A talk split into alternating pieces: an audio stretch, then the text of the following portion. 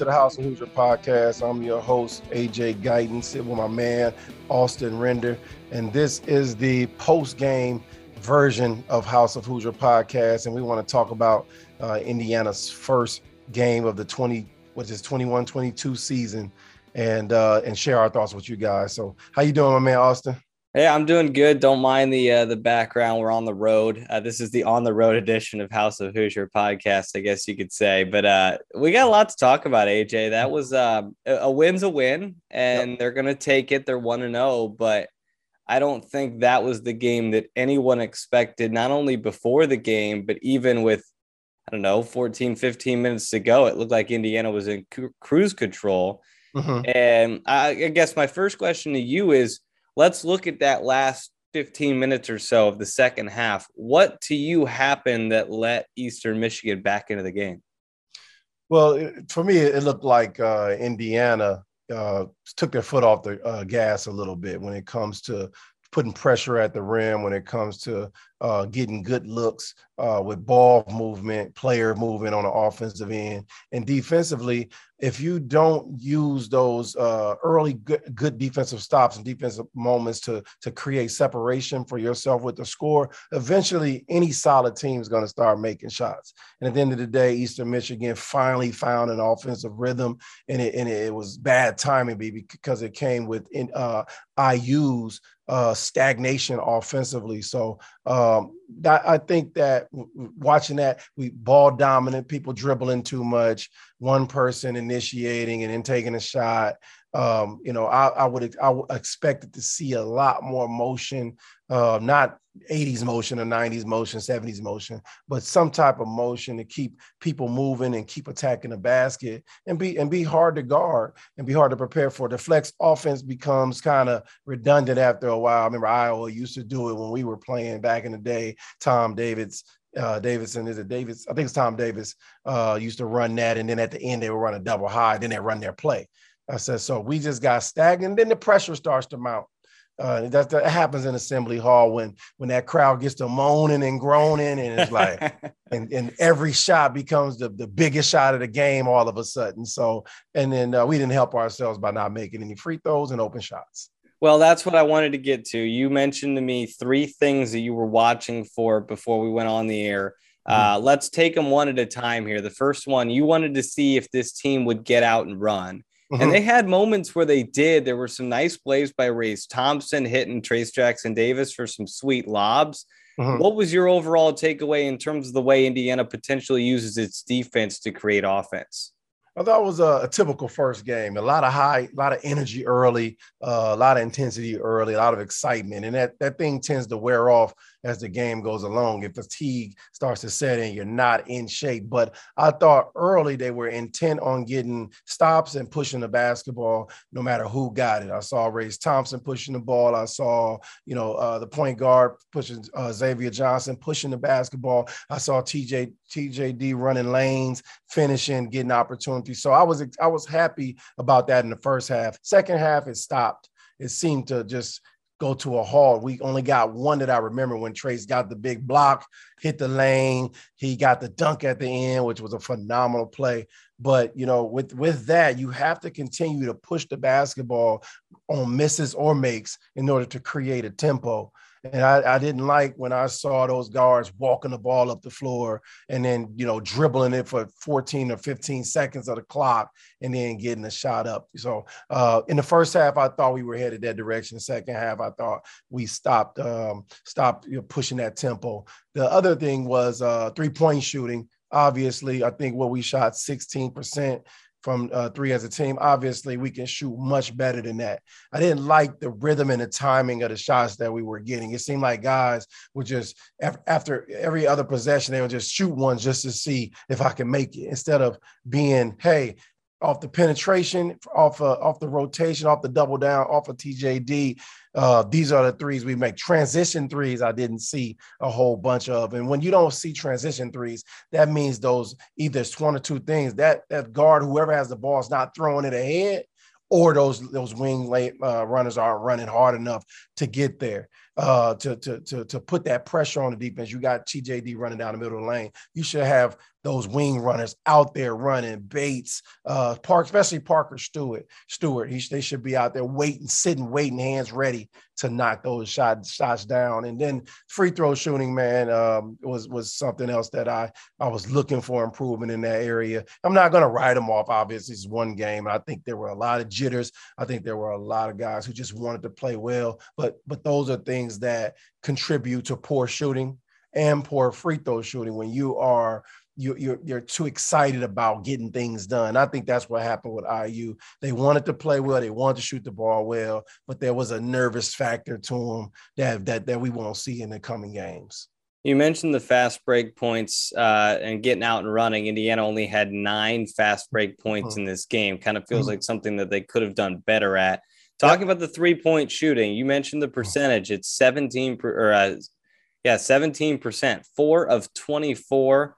A couple of guys who struggled. Phinisee was 1 for 5. Thompson and Kopp were a combined 0 for 7. Geronimo and Bates were 0 for 4. Galloway took one and missed it. The only people to actually make a three, Phinisee made 1 of 5. Stewart made his first 2 of the game, and Xavier Johnson hit 1. These are guys that are good shooters, and obviously you were a good shooter. And what's your message to guys who we've been hearing all offseason? These guys can shoot. Miller Kopp has the percentages. Xavier Johnson can shoot. We know Rob can shoot. How do these guys kind of work their way through this? I mean, it's all about, continuing to take good open rhythm shots in order to get your rhythm going. I remember I missed my first 18 threes as a freshman. It was something like that. I was like 0 for 18, and I made my first 3 in the Garden against Duke. And, and I consider myself a heck of a shooter coming out of high school. So this is not something that's a problem right now. But when I'm looking at the stat sheet and I look at who's taking the most shots, three-point shots, and yesterday was Rob Phinisee, took 5. Parker Stewart took 4, and Race Thompson took 4. And to me, it's like, okay, why is Rob and Race taking the most threes?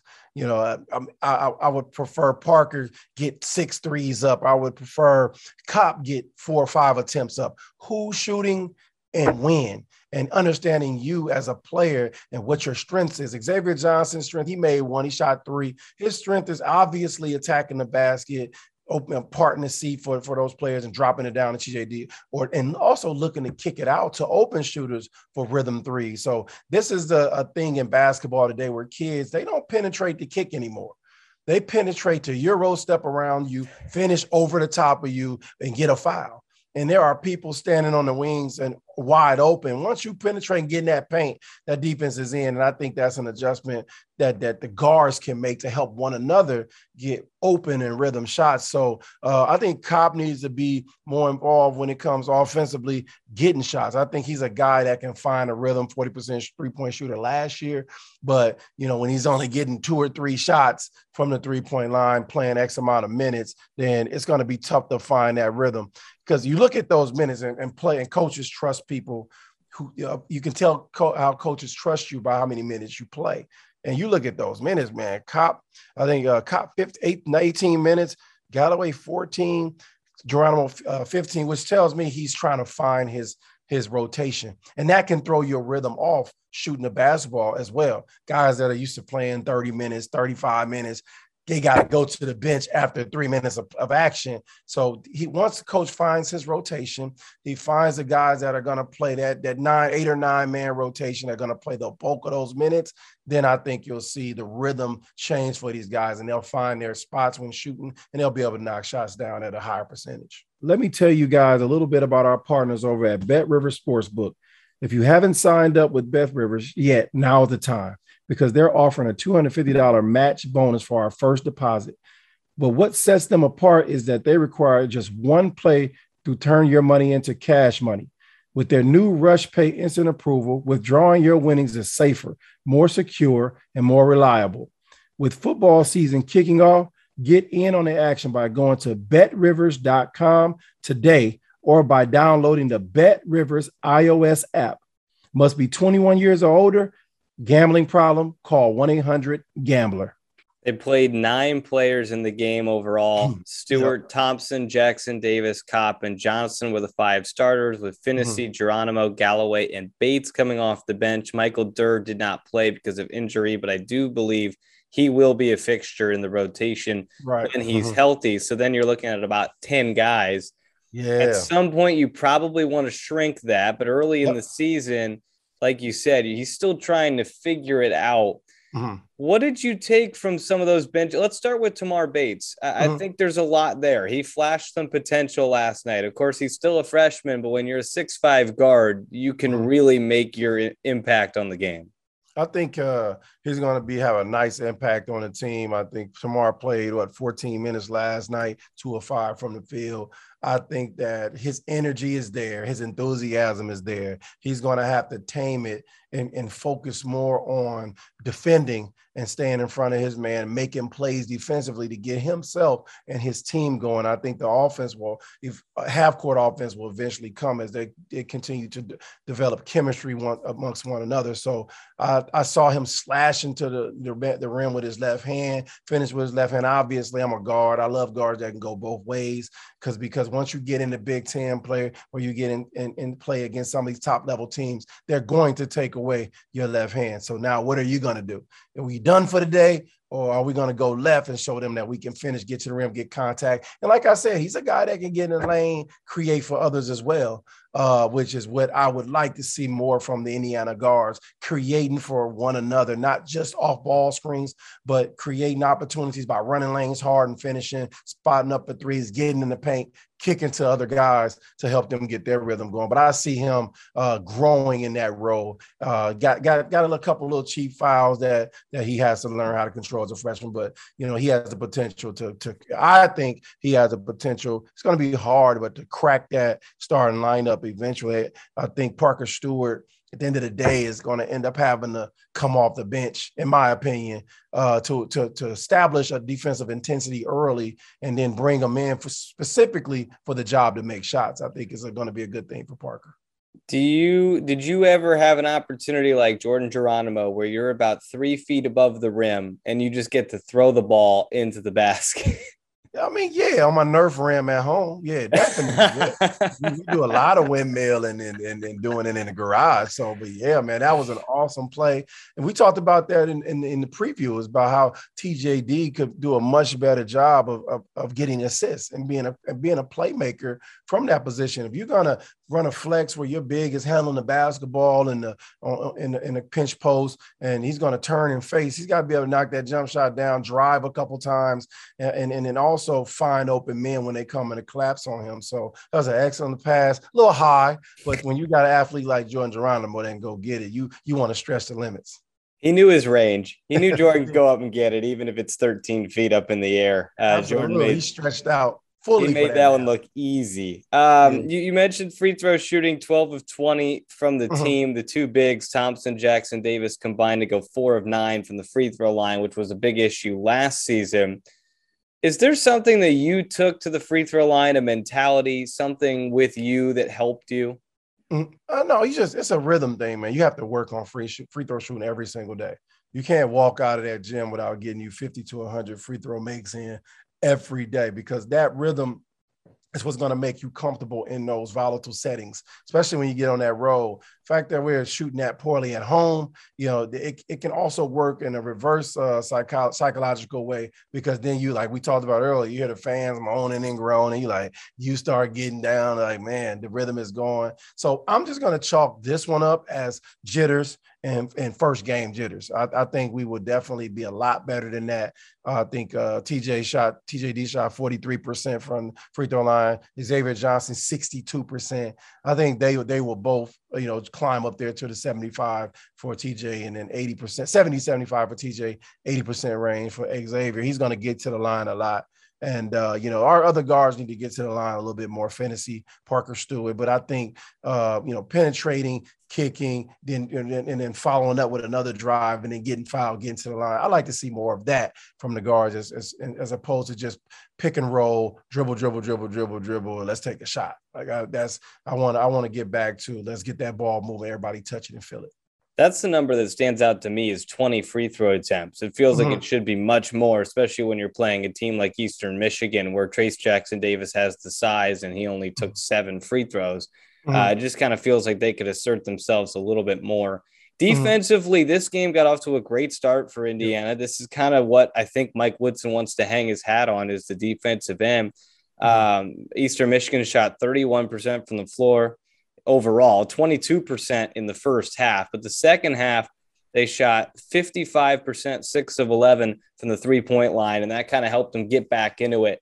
Did you see anything other than what we talked about earlier, which is kind of letting off the gas? I mean, what stood out to you on the defensive side of things for Indiana? And one thing fans and people who watch the game and support the program need to know is a lot of times defense drops in the second half because normally you're away from your bench. You hear a lot of intensity, a lot of talk. You hear the coach who scouted the game is up telling you exactly what they're going to do. You're listening, you're bouncing. Then two things happen. You get a lead and you feel like, our defense is good. Two things, and then you switch ends. And it's like, all right, but I don't have that voice in my head telling me that the ball screen is coming to pinch in, to help from the weak side. Now I got to do those things on my own. So the better defensive teams really, really will pick up the intensity in the second half and remain consistent. Like I said, but I think Eastern Michigan found something that was working. They finally found an opportunity to get their 3-point shots in, up and in. And three-pointers changed the game. I like the intensity. I like the switches. What I would like for Indiana to be able to do to improve themselves defensively is to switch 1 through 5. I saw hedging on the ball screen, and I'm like, I don't see Ja Morant out there to where I have to worry about TJD getting broken down and just worked on the defensive end. I would like to see that a little more, especially if Race Thompson is playing at the 5. Let's switch all 5. Let's cause havoc. Let's not give them an opportunity and make everything that they do a one-on-one play. To Eastern Michigan's credit, they're coached by Stan Heath, who was an assistant under Tom Izzo at Michigan State, who was with the dominant team in my era playing Big Ten basketball. So he knows how to keep his kids motivated and to teach as well. So it wasn't going to be a walk in the park, as I think people thought it was, when the guys on the other side is very experienced playing Big Ten basketball. So they'll find the holes. And I think Indiana, we talk about first game, you let off the gas a little bit, you get fatigued a little bit in the second half. You're a young team, you're a new team, you drop your guard down. And now it's all about survival, but I think Indiana will build off of their first half, and that's the positive. I'll cut the second half of the game off and take what I saw in the first half, and I'll expect to see that at a 70% clip in the next game. That's a really good point. I hadn't really thought about the defense switching ends and not having somebody to yell to you. That happened a lot. As a player, when you get experienced and you start talking about it, they're away from us this end. Our bench is over there. It's on us to make sure that we know what our coverages are, that we're talking and we're all in one accord. But the perfect storm of things, man. First game, fatigue, excitement, away from the bench. Other team starts making shots. Now we got to be real mentally tough and recharge our batteries. One thing about my teams in Indiana, I always was on good defensive teams, maybe except my sophomore year. But my freshman, junior, and senior year, we had real good defensive teams. And we were always in communication with one another on each end. So I want people to really pay attention to that. Maybe the crowd can start helping our guys as we get switch ends, man. But you have to know those kind of things to help out. Well, and I think it's also important to look at this game with a grain of salt. I mean, it's like you said, it's the first game of a new coaching staff. It's the first game as a Hoosier for Xavier Johnson, for Tamar Bates, for Miller Kopp. Mm-hmm. There's a lot still, and Parker Stewart too. I mean, there's a lot still to improve upon, but it's game one. There's a long way to go. They have St. John's next week, but for the most part, it's a benign November. Right. To where they can kind of deal with these types of things. And hopefully by December or late November, when they go to Syracuse, things will start to kind of get ironed out and we'll see a better basketball team. But they still have the pillar. That's Trayce Jackson-Davis. We saw him do some things yesterday, hit some jumpers, some right hand usage instead of just the left hand, which we've talked about on here. I think he is, when you have a guy as good as Trayce Jackson-Davis in the middle, that has to be pretty comforting, not only for the players, but for Mike Woodson. I mean, I'm looking at each individual player. I saw progression in Trayce Jackson. He looked in better shape than he's ever been. He looked focused. He turned to his opposite shoulder for the first time and hit a jump hook. He hit a jump shot at 15. I would tell him don't ever take an 18 or 19 foot jump shot. I would say that. Don't ever do that. 15 or 3, one or two. But I love what I saw from him. He tried to get his team excited. Xavier Johnson, I felt like, I saw what he could do as a player. I saw how he could be valuable. He needs to continue to be that tempo pusher. And I keep that. That's very important because it pushes your guys to make them run. It makes them run when you're pushing the ball past them and you're collapsing defense and give other guys opportunities. I like to see him get paint touches, hit people outside. How many assists did Johnson end up with? 3 assists, 3 turnovers. Pretty much typical for him coming from Pitt. He had 103 assists and I think like 58 turnovers, at that time at Pitt. So we want to increase that assist to turnover, improve that assist to turnover ratio with him. Rob, I thought, was very aggressive offensively. I think that he could better serve the team if he's more focused on getting everybody involved first and then hit open shots. Don't force anything. Just knock down jump shots, man, when you get them. So that takes the pressure off from you making them. But I thought he was aggressive and he tried to make things happen defensively. He plays hard. He competes. But, get your players involved, your teammates involved. He had 2 assists in 26 minutes. I like that to get up to 4. Parker Stewart, I think he was just filling himself out. He doesn't know where his shots are going to come from. So I would encourage him to be that guy that gets out in transition and runs and gets ahead of everybody so he can get those rhythm shots and get himself going. But no marks about him. Tamar Bates, we talked about him already. Race, I thought he pushed the ball, showed some things. I like what he did from a leadership perspective. And the other guys didn't get a whole bunch of minutes, so it's hard to say what they did wrong, what they did right. So we're looking forward to see them, those minutes increase, give guys more action, and Woody to tighten up his rotation so we can get a feel for what we're going to see for the rest of the year. Yeah, and we'll try and do this probably after St. John's or something next week. And then you get 3 games under your belt. You start to figure out, okay, where's the rotation? Where are the minutes? Where are the shots coming from for some of these guys? I think that's really important. But very important. When you played with a big guy who got on fire, who was just dominant down low, something like a Trayce Jackson-Davis can be, was there an emphasis? Did Bob Knight tell you, get him the basketball? A lot of the times our motion offense would run through the post. Okay. Because it's hard because we like to throw it in the post, set flare screens opposite. That big could pass, hit that shooter coming off. They could attack. They could kick it back out. We love to kick it back out, set back screens. It was just a matter of the game flow. Coach Knight didn't really dictate anything. Motion, I always called our motion offense controlled chaos.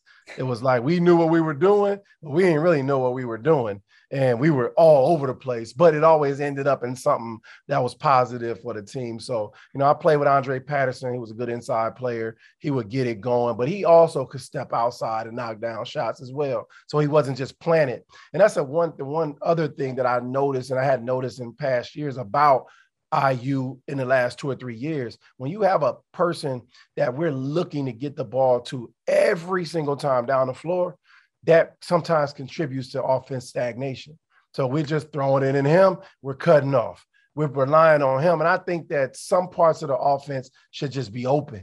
It should be TJD in the short corner, which we call the room. Some people call short corner. He should be there waiting for drop-offs. He should be setting picks up opposite, getting other guys open and flashing, looking for high-low, moving them around a lot so that the offense is just not, all right, 4 out, 1 in, let's throw it to him and see what happens. Because if nothing is happening, then we get stagnated. So, I think that's stuff that Woody will point out as the season goes along. And you look in the second half when everybody tightened up a little bit, it was like, all right, let's just throw the ball to him and see what happens. Like every possession, which is good, he gets the basketball. But those are the possessions I'm like, Xavier, get in the lane, finish, penetrating kick to Parker, get him going.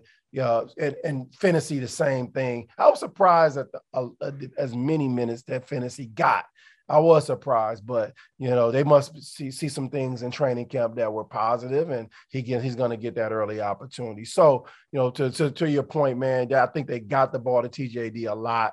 I think that, you know, he made some great hockey passes and got some hockey assists out of it. He attacked when necessary, but when you're getting double teamed, sometimes you got to go away and get to something else in order to get everybody else involved and keep their hands from getting cold. You see guys out there in the corner like, that's because them hands getting cold out there. They ain't getting that shot, that wrist locking up a little bit. You got to keep it cold, keep it loose. So we got to get everybody getting touches. Absolutely. I think a good kind of reference to that would be for Hoosier fans if you went back and watched the Cody Zeller teams. And that's a guy who's not going to stretch out and shoot threes, but he moved everywhere. He was everywhere. He was not just butt to the basket, feet on the block, give me the basketball. I'll always remember the game that Indiana beat Kentucky, and Dickie Vitale is sitting there on the call saying, dump it to Zeller every possession. Yeah. But Indiana wasn't, because it was doing what you were saying. And that's letting the guards do their thing, kind of using Cody as a decoy at some times because he had Anthony Davis on him. I think that's a great kind of, hey, this is what you can be if you're a back to the basket big and you can impact the game in other ways, because Cody did everything. Just think about the NBA. Just think about how many dudes are we just throwing the ball into outside of Joel Embiid, you know. And even then he can stretch it out and pick and pop and everywhere. Like, you know what I'm saying? So that's where I want to see TJD get to, because you look at, we scored 68 points in the first game. We talked about that, but that's not enough. That's not going to be enough for us to compete at that level. You got to get up to the 77, 78 per game, especially against an Eastern Michigan. We should be in the 80, 85 range, but you know, we did hold them to 62, but we got to be. So that means that we're not scoring at the clip that I think, what was that? You remember the end of the Duke Kentucky score? It was high. I can look it up. It was high. So I just was. That's one of the games that I caught at the end. I'm like, these dudes are hooping. Like, you know what I'm saying? Like, it's not back in the day where efficiency matters. 79-71. See, it's getting up there. You know what I mean? So 79 points is where Duke got Kentucky. Kentucky knows they're going to have to get up to that 77, 78 range to be a real contender, because nobody, the game is set up to get to the free throw line, to get open shots, to get to the basket. You can't hand check anymore. So take advantage of that stuff. You know, don't just dump it inside and say, take us home, big fella. There are going to be some games where he does that. And I prefer those games to be those type of games are going to be on the road in the Big Ten, where you're going to get stagnant. All right, yeah, we broke today. We 0 for 18. Throw it in the Trayce and let's see you take us home, big fella. So getting Trayce moving around, keeping everybody involved is what's going to propel Indiana from that middle section of the Big Ten get to that upper echelon of the Big Ten. Let's watch those scores closely. Let's see what these teams are averaging to see if our theory checks out in the end, that, you know, you got to score points today. It's all defense is great, but it's not what's going to eventually help you win those basketball games that you have to win. You got to not only get stopped, but put points on the board, and don't be stagnant doing it. Kentucky's a great example last night because they could not make a shot, but Sheboy on the offensive glass was a monster. Absolutely. And I think that's where this Indiana team can be. I mean, Trayce is a great rebounder, but he only had 2 offensive rebounds last night. The team itself only have 5 offensive rebounds and 7 second chance points. That feels like a number that needs to go up. And that's an easy way to generate some offense, is to get some second chance, easy opportunities. And when you have Trayce and Race, and I think Michael Durr will help that. That guy is huge. He is a big body, and he will give both those guys some rest, give Jordan Geronimo some opportunity to get out there. I think this team's going to have that body load down low that's going to really help them going forward. But overall, I mean, it's not what we expected, but it's a win nonetheless, and they're 1-0, and they'll get ready to play Northern Illinois Friday. Before we go, AJ, what are you watching for on Friday for immediate? I know it's hard to change things from one game to the next, but what are some things that maybe Mike Woodson could change? I think just more of an emphasis on pushing the tempo, I think, and keeping the tempo high throughout the duration of the game, you know, all 40 minutes, pushing the basketball, trying to get easier baskets. What I don't want to see, you know, as the season progresses is us, like we did for the last couple of years, running tons and tons of half-court offense. That's just not how you win in today's basketball game. Get that basketball out. Now, some coaches have a hard time, and this is not Woody, but some coaches have a hard time having guys take shots that they normally wouldn't take, you know what I mean, transition threes and things like that, because they're thinking possession by possession. But, you know, these guys may make these shots coming down the road. So we have to get guys that take these shots in order to keep the floor space, keep it open. And it's nothing like being in defensive transition and not worried about running to the three-point line and to guard it. All five guys can do the old transition drill and run to the paint and then wait on IU to come down because they know they're not going to shoot it. So, you know what I mean? So we open that floor up offense. We keep pushing the tempo, getting easy baskets. Well, you said we got 9 transition points last game. Is like they need to get to the double figures, and they need to get to the double figures fast, because that means, you know, we getting stops. I saw a lot of stops. Mm-hmm. And I'm like, all right, we're not pushing it hard enough to make something happen out of it. That's how you get the Assembly Hall crowd into it. That's how you get the energy going for yourself is doing that. So, but defensively, it's a matter of taking what you did in the first half and improving off of that and making it a 40-minute thing. It's not going to happen in the Northern Illinois game either. They're not going to put it all together. They're not going to put it all together. But each game, you want to improve a percentage. You want to, I think they have 20 minutes of great basketball yesterday. Let's get that up to 30 against Northern Illinois. Let's get that up to 35 against St. John's. Let's put a complete game together, our 5th or 6th game of the season. So I'm looking for progression. I don't want, this is not a podcast or they have to win a national championship yesterday. I expected a little bit of a struggle because everything is new. These kids don't understand the atmosphere that they're playing in, the energy that it takes. They don't understand what it's going to do to your body, what it's going to do to you mentally. They're going to start. You see, Trayce didn't have any problem adjusting to it. You know what I mean? Because he's used to it. It is what it is. So I'm looking just to see slight improvement from today, offensively in transition and defensively, and sustaining it. There was nobody better in my lifetime getting out and running and hitting transition threes than Yogi Ferrell. The guy just lived on those pull-up transition threes, and it feels like there could be some guys on this team that could really thrive in that role. Yeah, and can you imagine Yogi with this team? I love to see the 4 shooters in with TJD. Mm-hmm, mm-hmm. The floor, man. Like, play Miller at the 4. Yeah. Race, sometimes it's whoever, Miller Kopp at the 4. I think Bates is competitive enough to play some 4. I think he'll fight down there a little bit.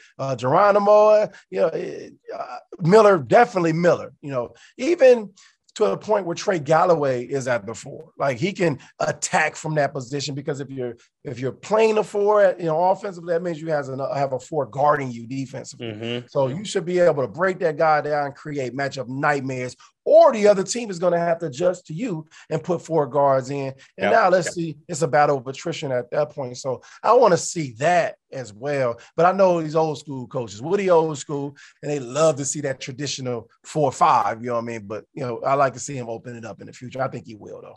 Well, we're going to learn a little bit more each and every time we see him on the floor. We'll learn more on Friday when they take on Northern Illinois. I think that's a 7:00 start time. So, AJ, good chatting with you. Let's do this more. I like this recapping the action. Hoosiers win by 6 over Eastern Michigan. Stay tuned to the House of Hoosier podcast for more of AJ's thoughts. You're probably not tuning in for my thoughts, but let's be honest. But AJ is going to keep bringing his thoughts. We've also got episodes with some great guests in the can as well. So all season long, we'll have more coming out in the House of Hoosiers. So make sure you subscribe, and we'll talk to you sometime next week as the Hoosiers get ready to continue into the early stages of their season. Let's go. Go IU.